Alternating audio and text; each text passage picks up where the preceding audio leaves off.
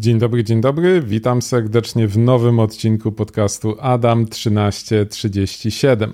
Przypominam, że strona podcastu to z3s.pl/1337 i przypominam, żebyście opowiedzieli o tym podcaście swoim kolegom, znajomym, współpracownikom, bo podobno jeszcze nie wszyscy wiedzą, że warto słuchać a podobno warto.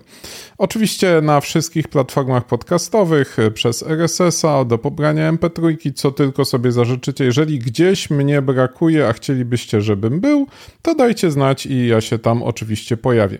Dzisiaj 6 newsów, wszystkie linki i ich opisy znajdziecie pod filmem, pod nagraniem na swojej odpowiedniej platformie podcastowej albo na YouTubie. A dzisiaj będzie trochę tematów ze wschodu, bo dzisiaj skupimy się na wątkach rosyjskich i ukraińskich, ale nie tylko, bo w sześciu newsach zmieści się dużo różnych ciekawostek. Zaczynamy od newsa numer jeden. Okazuje się, że da się DDoSem coś w Rosji zdziałać i można opóźnić wystąpienie zbrodniarza wojennego. Więc w sumie jest to pierwszy atak DDoS, o którym wiemy, że faktycznie coś zmienił, coś zdziałał na terenie Rosji Rosjanie dosyć mocno bronią się przed tymi DDoSami. Od samego początku napaści na Ukrainę przenosili dużo państwowej infrastruktury do sieci rosyjskich, do serwerowni rosyjskich. Ciekawe skąd biorą serwery przy embargo na ich import ale jakoś tam sobie je składali i te strony do serwerowni rosyjskich poprzenosili, żeby chronić się właśnie przed atakami DDoS z zachodu. No ale jednak prawdopodobnie się udało, bo aż Dmitrij Peskow, rzecznik prasowy Kremla, ogłosił, że występ pana prezydenta Putina zbrodniarza wojennego został opóźniony o ponad godzinę a pan zbrodniarz wojenny występował na Międzynarodowym Forum Ekonomicznym w Sankt Petersburgu, które co roku było całkiem międzynarodowe, w tym roku było dużo mniej międzynarodowe, no bo przyjechał, przyjechał bodajże Kazachstan, podbite republiki ukradzione Ukrainie i chyba Kazachstan. E, podobno byli również biznesmeni z zachodu, ale nie chcieli, żeby ich filmować i nie chcieli, żeby na wizytówkach pojawiały się ich e, nazwiska. W każdym razie DDoS e, dotyczył systemu akredytacji, systemu wydawania przepustek, co spowodowało, że słuchacze nie mogli pojawić się na sali, a zdjęcia pustej sali wyglądałyby dużo gorzej. Więc występ zbrodniarza wojennego został przesunięty o około 100 minut, aby wszyscy zdążyli wejść na salę, pewnie w ramach procesu manualnego sprawdzania możliwości wstępu bo oczywiście kontrola dostępu do sali, w której występują tacy ludzie, musi być odpowiednia. Ciekawostką jest to, że można tu znaleźć analogię do ataku na Igrzyska Olimpijskie w Pjongczangu w 2018 roku, gdzie to właśnie Rosjanie stali za incydentem w trakcie ceremonii otwarcia, gdzie również systemy zarządzania dostępem, czyli bramki i także sieć Wi-Fi i monitory w centrach prasowych zostały zaatakowane. Tam nie chodziło o DDoS, a chodziło o atak złośliwego programu programowania przestępcy mieli malware już na serwerach e, zarządzających całą imprezą olimpijską i w ten sposób unieruchomili ją w momencie otwarcia, więc trochę taka, mm, taki, taki uśmiech e, ze strony atakujących, mrugnięcie okiem, popatrzcie, my też potrafimy. Także no, gratulacje dla sprawców e, tego ataku. Kontynuując wątek ukraińsko-rosyjski. Na Ukrainie dzieją się rzeczy, których chyba nie widzieliśmy w żadnym innym konflikcie zbrojnym, a przynajmniej ja nie znalazłem żadnych śladów wcześniejszych e, takich zachowań okupanta, więc okazuje się, że rosyjski okupant na podbitych terytoriach zmusza operatorów internetowych ISP do przepinania się na łącza kontrolowane przez rosyjskie firmy, przez rosyjskie państwo. Dlaczego? No bo wiemy, że Rosjanie bardzo silnie kontrolują swój internet.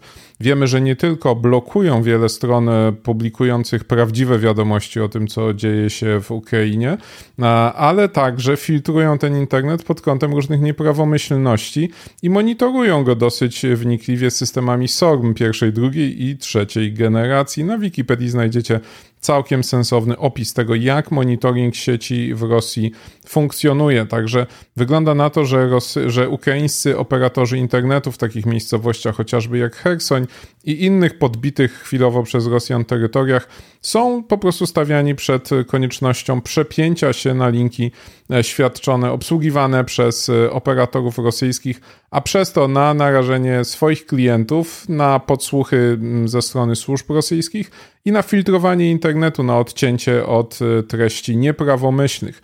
No, dosyć e, daleko idące zabiegi rosyjskie, aby z, jeszcze bardziej ku sobie zniechęcić e, lokalną ludność ukraińską. No, miejmy nadzieję, że wkrótce będzie możliwość przepięcia tych łączy z powrotem na takie, które oferują niefiltrowany i nielimitowany dostęp do internetu, a Tymczasowo polecamy VPN-y, jeżeli ktoś musi z takiego internetu skorzystać. Podobno jeszcze działają. Kontynuując dalej wątek kierunku wschodniego, to ostatni news z tego kierunku, trzy będą spoza, to mówimy o najciekawszym zdjęciu botnetu ostatnich tygodni.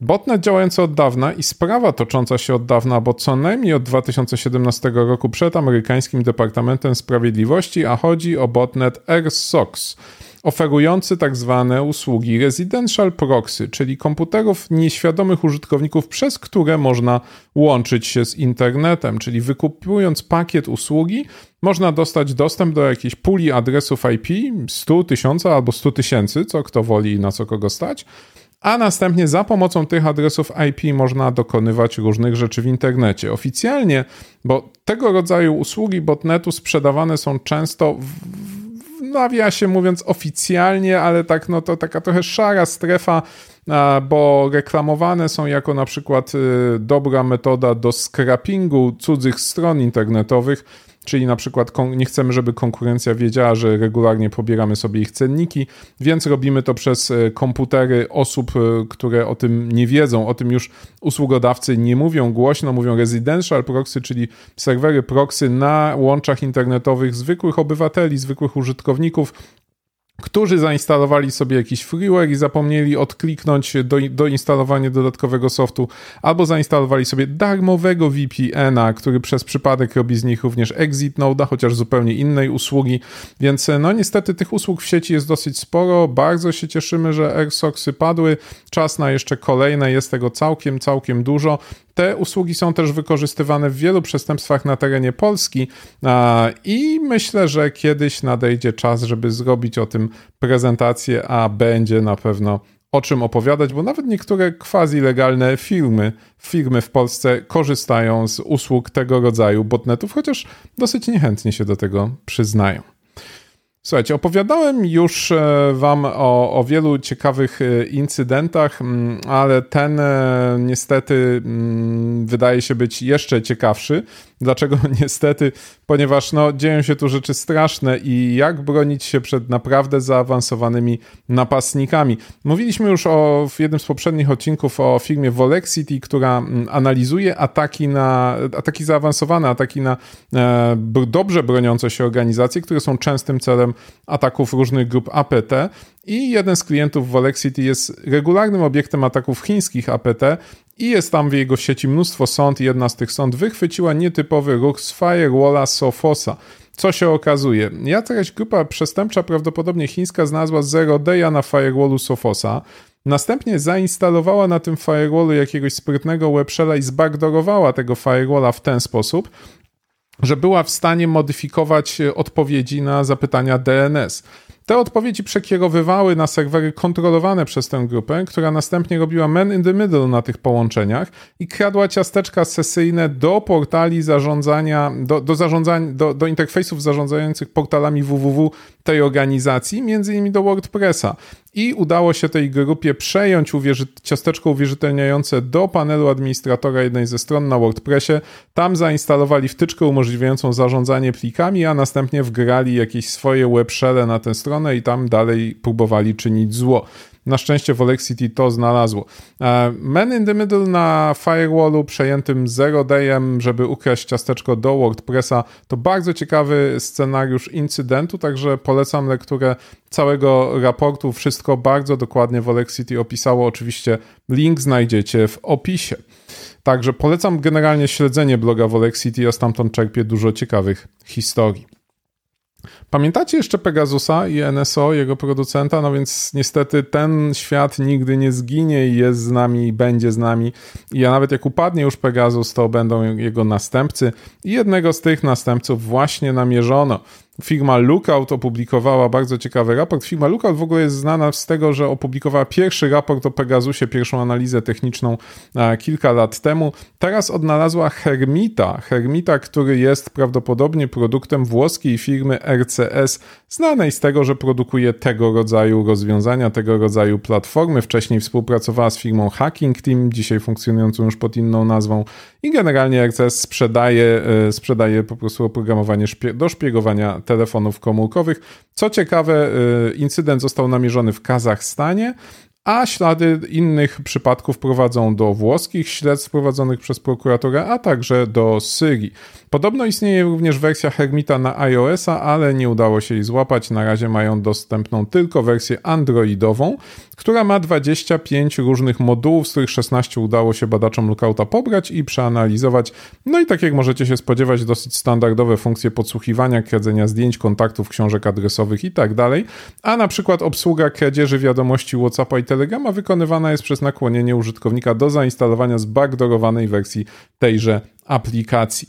E, nie udało im się złapać exploitów, którymi e, złośliwe oprogramowanie podnosi swoje uprawnienia, także możliwe, że będzie jakiś ciąg dalszy takich raportów, jeżeli komuś się już uda ustalić, w jaki sposób e, oprogramowanie dostaje uprawnienia roota.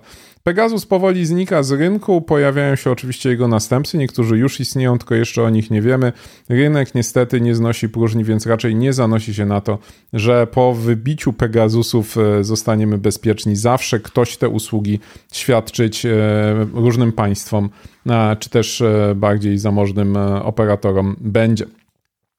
I ostatni news dzisiejszego wydania, czyli Heartsbleed. Nie mylić z Heartbleedem, który był niezwykle ciekawym, chyba najciekawszym w historii błędem w SSL-u, umożliwiającym wyciek pamięci serwera. Tego incydentu nigdy nie zapomnimy, ale teraz mamy Heartsbleed. Heartsbleed, czyli side channel atak na procesory zarówno Intela, jak i AMD. Co to oznacza? To oznacza, że można z tych procesorów wykraść kluczowe informacje, takie jak na przykład klucze kryptograficzne, za pomocą bardzo sprytnego ataku. Ja nie będę udawał, że go rozumiem w całości. Wiem, że jest innowacyjny, że jest zdalny, mimo iż e, teoretycznie nie powinien być możliwy, to jest możliwy. Badacze odkryli nową całą kategorię ataków. Link do strony opisującej ich odkrycia i do pracy naukowej opisującej znajdziecie oczywiście w opisie. Jeżeli kogoś to interesuje, polecam. Szczególnie polecam osobom, które mogą tworzyć algorytmy kryptograficzne, bo są tam wskazówki, co robić, aby na Hertzblida się nie narazić. Natomiast dla pozostałych użytkowników uspokajająco nie musicie nic aktualizować, nie musicie nic patchować. To autorzy oprogramowania powinni zmodyfikować swoje procesy, procedury kryptograficzne, jeżeli ich akurat e, wariant e, programu jest podatny na ten atak, także nie trzeba wymieniać procesorów. Atak jest bardzo ciekawy, ale troszeczkę akademicki, więc e, dlatego jest i na koniec audycji. Słuchajcie, dziękuję Wam bardzo za, za wysłuchanie dzisiejszego odcinka. Pamiętajcie te wszystkie subscribe, dzwoneczek i tam wszystko, żeby dostawać nowe powiadomienia. Widzimy się już za tydzień w 13.37 i co ważne, w niedzielę dzisiaj nie ma odcinka rozmowy kontrolowanej. Jest długi weekend, wszyscy wyjechali. My też wyjechaliśmy i odpoczywamy i odpoczywajcie. A jeżeli słuchacie nas już w poniedziałek, no to bardzo mi przykro, że długi weekend się skończył. Cześć.